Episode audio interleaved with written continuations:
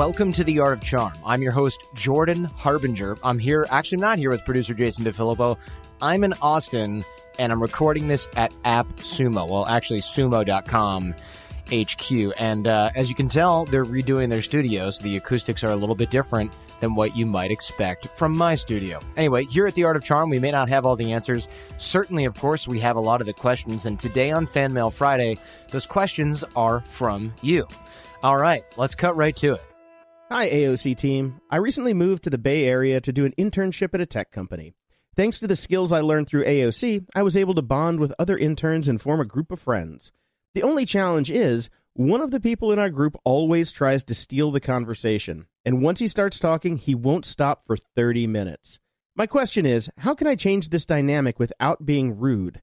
I tried to interrupt him a couple of times and tried to involve other people in the conversation, but interrupting him is completely against the concept of being present and being a good listener. If I was his close friend, I would mention the issue directly, but we're not that close. He's a cool guy and his stories are fun if he can keep them short. But I was wondering, what would you do in this situation? What's the correct way to deal with people like him in a group of friends, and what can I do to change the dynamics? Thanks. Signed, can't get a word in edgewise. P.S. Jordan, I noticed that you're reading a bunch of books about Iran. As an Iranian who has lived there for 22 years, I would be glad to answer any questions if you find things that are not clear in the books. All right. Hey, can't get a word in edgewise. This is how I would handle it. I'm not saying you have to do the same. Your mileage may vary, et cetera, et cetera. One, see if the others experience the guy in the same way. They probably do, but they don't know what to do about it. Two, speak with him privately. Start by telling him that everyone likes him and that his stories are fun, but sometimes it seems like he's trying to take over the conversation and not let anyone else talk. Three, ask if he agrees with that, if that's something he's noticed. Four, he might know he has this issue, and if he doesn't, now he knows that other people are noticing it. Number five, after that conversation, don't avoid him or anything like that. Just go on as normal. It sounds like he wants to be liked, and he's trying really hard to make sure that happens. So if you let him know that he is liked, then maybe he won't have to try so hard. It's tempting to do this in a group, approach him with other people, but don't do that. It will look like you're ganging up on him, which will feel like bullying, and that's no good. It's actually harder to do this on your own, of course, but trust me, it'll be better for all of you in the long run, and he'll probably respect it and respect you that much more. All right, next up. Hello, Jordan. I'm a rather new listener all the way from old New Zealand, and I just want to say what you guys do is fantastic. This is a message for and about your listener with the girlfriend who attempted suicide. I listened to that segment 3 times because of its similarity to an experience I went through not 3 months ago. Funny enough, it's the same experience that led me to discover The Art of Charm. What you guys have said is spot on right, but there are 2 things I'd like to add. The best thing you can do for your ex is help her realize there is a life of fulfillment and happiness where you are not the source of that fulfillment and happiness. To be that nice guy, you must cut all ties with her, but cut it while she has a support network, and ideally one that on regular intervals provides her with moments of fulfillment and happiness from friends and family. The second topic, and the one I personally still struggle with, is accountability. Once you've taken the steps that Jordan encouraged and put her in a position to eventually realize a life of fulfillment and happiness without you, you've done everything in your power to help her. Thus, you must realize you are no longer responsible for the outcome of her situation. You've done everything you can, and that's it. If things go the worse for her, you've still done the best you can. That alone is already more than is expected of you. Your friendly Kiwi, Wieland. Your friendly Kiwi, Wieland. Thanks so much, Wieland. For those of you who are not familiar with what he's talking about, there was a listener earlier whose ex had said that she was going to kill herself, she was suicidal, she was in another country with her family, and he felt like he was her only lifeline, and he was taking on a lot of that responsibility. Of course, we had said that that is absolutely not healthy for him to do. He needs to realize he's not responsible for the outcome of her situation while handling this in a caring way. So I definitely agree with you here, Wieland. He cannot, you cannot, we cannot become the source of someone else's happiness. And once we realize that we can't become the source of someone else's happiness, then and only then can we let go of responsibility for someone else's happiness. There's a subtle distinction here, but it is very important. Thanks so much for pointing this out, Wieland. Very kind of you. And thanks for being a fan all the way down there in New Zealand. All right, moving right along. Hello, Jordan. I'm a new listener to the show, and I'm really enjoying it. Working in finance, I have a lot of time to listen while staring at Excel spreadsheets, and I appreciate the opportunity to improve myself and work on leaving everything and everyone better than I found them. My question is simple. Who's AJ? Your logo mentions someone named AJ along with Jordan Harbinger as the hosts of the podcast. Is this a nickname for Jason? Hi, Jason. Well, hello back at you. Thanks again for a great podcast. Signed, Sammy Spreadsheet. Right, so AJ is not a nickname for Jason. AJ was the original co-host of this show years ago, 10 years ago, and he still appears on AOC Toolboxes and on some other episodes. He runs our boot camps. He is the head coach now, so it's not he's not gone. He's not disinterested. He's not in another country hanging out doing some sort of retreat. He runs AOC as the CEO, so he's the head business dude here at AOC. He runs the boot camps as the head coach along with Johnny, so he is still very much a part of the business. And for that reason, I have left him on the show art for the last, half decade plus, where he has not been on most of the episodes. Just because he's a part of the brand, he's a part of the coaching, and he's really an integral part of the business. So here he is, and that should answer that. No, AJ is not a nickname for Jason. Jason's a totally different person. Hi, Jason. Hi, Jordan. All right, next question. Hey, Jordan. My family and I are considering a move to China within the next few years where I would teach English and my husband would do his work remotely since he's in IT. I have 2 young boys. We are excited about the adventure for our family and the possibility of our children becoming fluent in Mandarin. I have 2 questions for you and the AOC family. First, I'm interested in learning Mandarin before we leave. I've heard you mention your 8 a.m. Mandarin lessons in various shows. How did you start? What's worked and what hasn't? I love how you approach learning with a razor-sharp focus and determination, cutting out everything that doesn't serve you well. Please tell me all about your journey with the language. Secondly, I'm sure among the AOC family there are some who have taught English in China and possibly some who are doing this right now. What advice would they have for us as I evaluate job opportunities and as we prepare to move our family to China? What do they wish they'd known before leaving, and what advice would they have for making the most of the experience while we are there? Thank you for creating a vibrant community of people who want to live life to the fullest. I appreciate all you do. Sincerely, Escapading Emily. Hey, Escapading Emily. This is great. This sounds really interesting. I kind of want to move to China, too, or somewhere else just for a long period of time and get my kids that I don't have interested in foreign cultures and languages. Definitely start learning Mandarin before you leave. I'm sure you can start there, but you might as well start early because there is quite a curve here. I do take 8 a.m. Mandarin lessons several times a week. I take lessons on Skype. I'm happy to refer anyone who wants Chinese lessons to our teacher. There's dozens and dozens of teachers in every time zone. It works out to about $12, maybe $13 per hour for a one-on-one lesson. I study with the teacher then. I study the vocabulary separately in an app called Skritter, which follows the books that I use, the textbooks that I use. Skritter is about $100 a year because it's a managed service. They keep on automatically adding new vocab. And I manually add the vocabulary myself inside the app. It knows which words I miss more. It knows what type of Chinese I want to learn. So I skip writing. I work on reading and identification of characters. And it is an extremely useful app. It's great to have one-on-one. You cannot do the classes. It just won't work. Everybody learns at a different pace. If you're the slowest one, you're going to feel pressure from the other people who are faster. If you're the faster one, you're going to end up texting or reading your emails on your phone while you wait for other people to pronounce a word that you learned 6 months ago. That was my experience, and it was a little brutal, and it ended up being more expensive than one-on-one lessons with a teacher. So I highly recommend grabbing these lessons. Again, I'm happy to refer you. Just email me, jordan@theartofcharm.com. The reason you have to email me is because they don't have a great referral system where you can just click. I have to actually make an intro to you with a special link. It's kind of silly, but I can do that individually, and I'm happy to do that 100 times if I need to. So that goes for everybody. They can email me for that.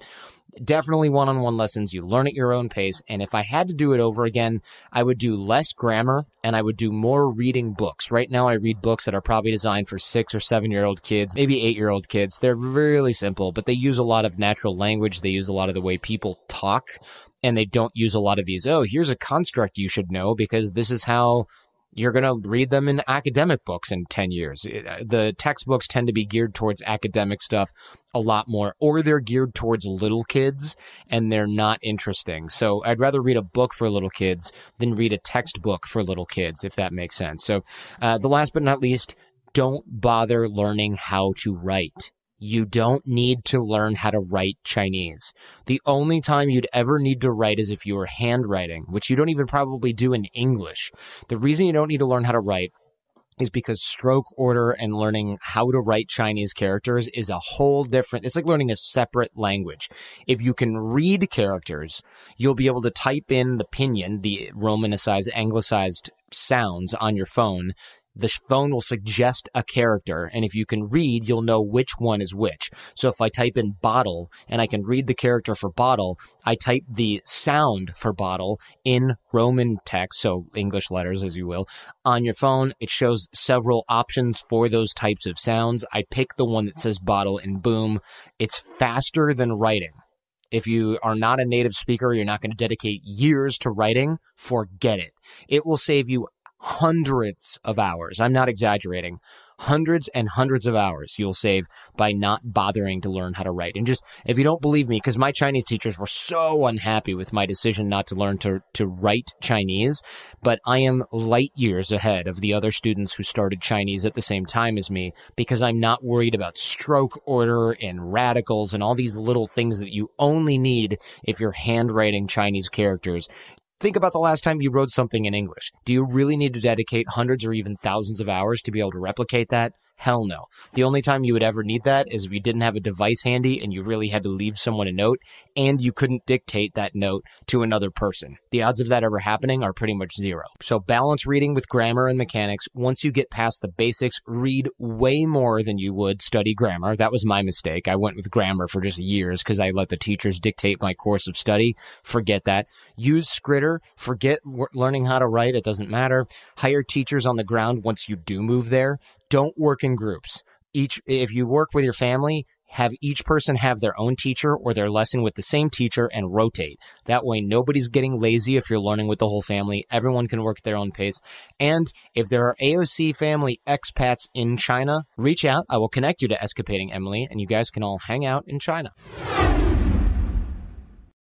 Over the last 17 years, we have launched our fair share of online courses, coaching programs, and finding the right platform has always been a challenge. They say if you do what you love, you never work a day in your life. But if you're an entrepreneur, you know the hard work that comes with it.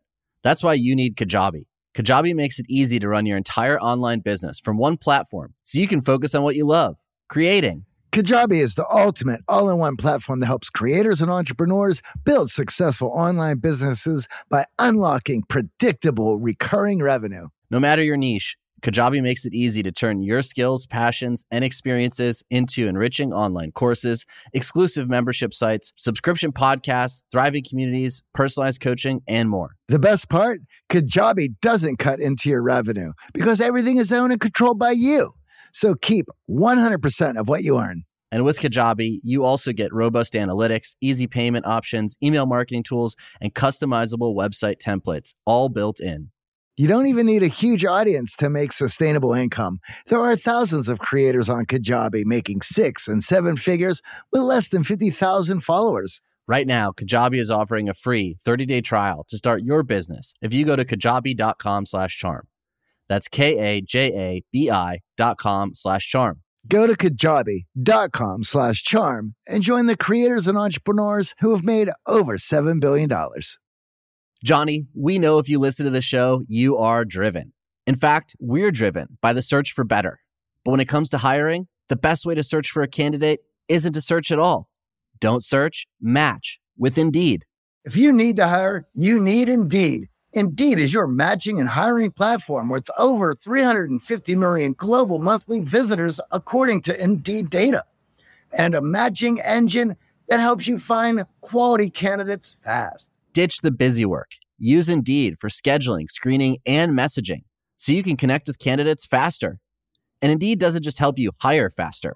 93% of employers agree Indeed delivers the highest quality matches compared to other job sites, according to recent Indeed survey. We have hired a lot of team members over the last 17 years, going through endless resumes. Well, that's a time sink. But you know what else is a time sink? Interviewing endless people, because they're all going to give you the best face forward. That's why we love Indeed, leveraging over 140 million qualifications and preferences every single day. Indeed's matching engine is constantly learning from your preferences. So the more you use Indeed, the better it gets. Join more than 3.5 million businesses worldwide that use Indeed to hire great talent fast. And listeners of this show get a $75 sponsored job credit to get your jobs more visibility at Indeed.com/charm. Just go to Indeed.com/charm right now and support our show by saying you heard about Indeed on this podcast. Indeed.com/charm. Terms and conditions apply. Need to hire? You need Indeed. All right, next question. Hello, AOC team. I've been listening to the show for about 2 years. I've even listened to a few of the quote-unquote waybacks, as well as every available episode in iTunes. Here's a pro tip. If you want to hear even more episodes, get the AOC app at theartofcharm.com/iPhone or /Android for more episodes, since iTunes caps us at about 300 shows. If you get the apps, they go back even farther. I believe that the content that you provide on Art of Charm is a benefit to everyone, and I'm grateful for all that you do. I know you're on a tight schedule, so let's get to it. I have misophonia, which is a relatively newly recognized condition. This condition causes me to have intense physiological and psychological reactions, aka fight or flight, to soft sounds and sights. To help you get the gist of what I mean, I can't look at people who chew gum. The sight of gum chewing triggers what I might hear if I heard them chewing gum. If I can hear the sounds their gum is making in their mouth, my entire presence is filled with dread or equally unpleasant and or appropriate feelings. I will also likely feel hostility and or aggression towards that person. The list of triggers goes on from jingling keys to pen clicking and also includes visual stimuli. Why am I telling you this? This condition has caused me to continually withdraw deeper and deeper from the majority of social interaction. At the heart, I'm a very social person. I love people, yet I find myself having less and less tolerance for the symptoms my condition causes. For example, I'm excused from Thanksgiving due to the unfortunate anxiety it causes.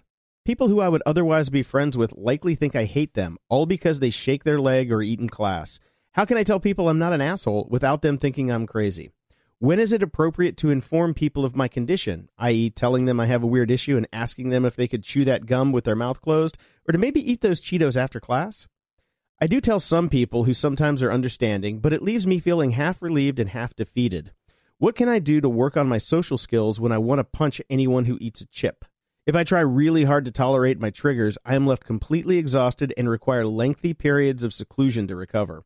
I'm 25 and have unfortunately accepted that I will likely have less and less social interactions until there is virtually none.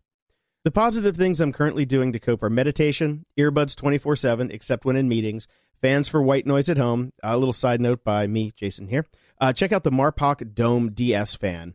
We'll have it linked in the show notes. I have one at home that I use all the time for white noise, and it's fantastic. And it's pretty cheap at around $50. I'm also doing vigorous exercise, research, experimenting with treatments, working hard in school and at work. I go to a university and wonder if it would be possibly damaging to future opportunities to reach out to faculty in the Health and Services Department. I would be willing to give interviews and participate in research in hopes of developing effective treatments. I'm an engineering student and could offer my services in the form of treatment technology, research, and or electronics development. I want to be the best version of myself, and I know my condition limits that potential. Anything that you can think of in terms of advice or resources would be amazing. Also, reading this to the AOC fam will warm my heart in the hopes that someone else on my level might find it consoling knowing they're not alone. Thank you for everything. I can't wait to listen to the next AOC episode. Sincerely, please chew with your mouth closed. Hey, please chew with your mouth closed. This is highly unusual. I've never heard of this. And don't take this the wrong way, because I really am out of my depth here, I think. But this sounds like possibly something on the autism spectrum. I really can't think of anything else happening here. That said, I'm not a special educator. I'm not an OT. I'm not a doctor, obviously. I normally wouldn't even include something like this in a Fan Mail Friday where I have absolutely zero advice other than get tested for autism and see specialists. But I'm betting there's somebody else out there listening right now who has much more of an idea about this than I do. And I would love for them to chime in here so that I can connect you two. I've truly never heard of this, and it sounds positively miserable. I'm so sorry for you. I know what my pet peeves are and how annoying they can be, so I can only imagine what it's like when you have a lot of them and you really can't control them and they're all just cranked up to 11. So if this condition sounds like something you've heard of, dealt with, you deal with this professionally, email me, jordan@theartofcharm.com. I would love to introduce you to Please Chew With Your Mouth Closed, because it seems like she just doesn't know where to start. All right, Jason, next up. Hello, Jordan and the AOC family. I'm writing in because I've listened to your podcast for a while now, and your advice is always spot on. I need it for a huge transition I have coming up in my life. I'm leaving my underpaid, under-challenged position for a career as a real estate broker, and I have some emotional challenges ahead. Mainly, my obstacles are in a constellation around my recent diagnosis and treatment of two conditions: Hashimoto's thyroiditis, an autoimmune disease that destroys the organ responsible for metabolism and energy, and autism. First, I simply worry that I'll be unable to maintain the adequate energy and social skills needed for sales-based self-employment. Second, until and unfortunately after my diagnosis, my symptoms were dismissed as personality defects, like laziness, being a whiny millennial, being overly negative. My autism has also brought along depression, not wanting to work, and having a lousy work ethic. After hearing this for so long, I've internalized it, and I still believe it, despite having a diagnosis and a valid reason for my symptoms. Lastly, with my treatments, I feel normal for the first time since I can remember. Now, that's brought along anger and bitterness at being called lazy when I worked so hard against those unknown obstacles, and bitterness towards normal people who complain about how hard things are for them. If they have this energy and don't have the same anxiety and difficulty socially, how can they complain? I know pain is relative, so this is a feeling that I want to get past just because it's an unethical one. It's just hard to take people seriously when they complain about being tired, when they went to bed at 4 a.m. and I went to bed at 9 p.m. and I'm even more tired than they are due to my conditions. I want to go into my new career with a clear head and a clear focus on my goals. I know I'll need it to be successful. Any help and advice will be greatly appreciated. Thanks, Down and Out. Hey, Down and Out. Very clever name. This is similar to the earlier question, which is why I've stacked these together. Look, I know we've got people here dealing with Hashimoto's because I've heard of it in other Fan Mail Friday letters. Forget about what other people do that makes you angry. People care more about their own problems than your problems. There's that old saying, people care more about their own paper cut than a flood in China that kills 200 people, something like that. Your problems are relative. Look, sure, they're complaining they're tired, and you're saying, I'm factually more tired because I've got a thyroid issue. Look, somewhere there's a girl with no legs who's exhausted just getting ready in the morning, and she thinks you're both whiners. So you see the issue? The key here is to realize that other people's issues are theirs alone, and you really shouldn't worry about it nor care relative to your own issues. I'm not saying don't care about other people. I'm saying don't compare other people's problems to your own. It makes no sense. It has nothing to do with you, just as your problems have nothing to do with them, and frankly, they don't care. It's just not a contest. If it were, you'd both lose to the girl with no legs, who'd lose to the girl with no legs and only one arm, who'd lose to the guy with no legs and no arms, who woke up feeling great and is wondering why everyone's complaining so damn much. You see where this is going? So I'm not saying you don't have any issues to complain about. I'm just saying that complaining you've got it tougher than others, even if you do, and being upset when some older fart tells you that millennials have it easy or that we're lazy, it's never going to get you an inch further than where you are now. So shift your focus. And we're rooting for you, girl. Keep in touch. Documentary of the week. Not really a documentary this time, so I'm cheating here, but it's called Rosewater. It's a docudrama type situation. It's really just a drama based on real life, and it's about a journalist who went to Iran to cover the 2009 elections, captures something on camera, and he's detained, and he's just brutally interrogated after Iranian forces accuse him of spying. And I've heard from people living in Iran that this is quite accurate and close, true to life. It's directed by the Daily Show host Jon Stewart. So if it may be a little bit sort of lefty, but it's kind of lefty for Iran. So you won't see a lot of U.S. politics or anything like that. A tremendous amount of bias in here, at least none that I could really see that would be annoying.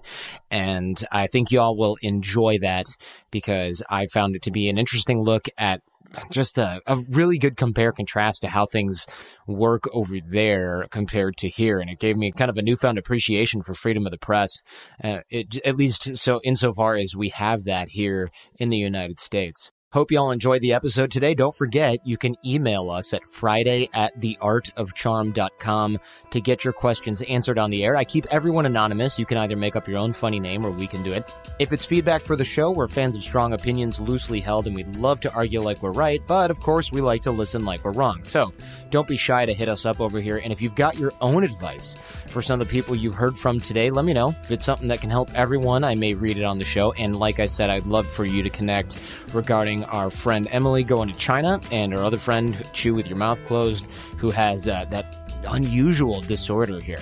A link to the show notes for this episode can be found at theartofcharm.com/FMF for Fan Mail Friday 127. Quick shout outs to Rob, whose wife just had a brain tumor removed and now she's back to her old self. So glad to hear about that, buddy. What a relief. And another shout out to Rachel Starr. She's a well-known actress in certain circles who is also a big AOC fan. Thanks for reaching out, Rachel. You've got something in your hair there, Rachel. Are you in a strange land listening to our familiar voice? If so, hit me up and we'll shout you out. I'd love to hear from you either way. I'm on Twitter @TheArtOfCharm. It's a great way to engage with the show. And don't forget, Jason's there too @JPDef. That's JPDEF. And he's also got his own show, Grumpy Old Geeks, on every Monday. It's pretty much about what the name says. Also, don't forget about the Art of Charm Challenge. You can text AOC. That's AOC to 38470. That's AOC to 38470, or go to theartofcharm.com/challenge. We're taking you step by step at becoming better at making connections, both personally and professionally, becoming a better networker, increasing your personal social capital and your charisma, and it's for both guys and gals. So check that out. Text AOC to 38470 or go to theartofcharm.com/challenge. More from AOC at theartofcharm.com, including info on our live residential boot camps. We run those every single week here in LA. So if you really want to dig deep into this stuff, work on all these skills with us as your AOC coaches. That info is at theartofcharm.com/bootcamp. We just had a whole week full of Green Berets and U.S. Army Special Forces. They loved it. So we're looking forward to having more Army and more Special Forces coming through the door here. We do accept cryptocurrency. Speak kind of the opposite of paying from the government. Anyway, get out there, connect, and leave everyone better than you found them.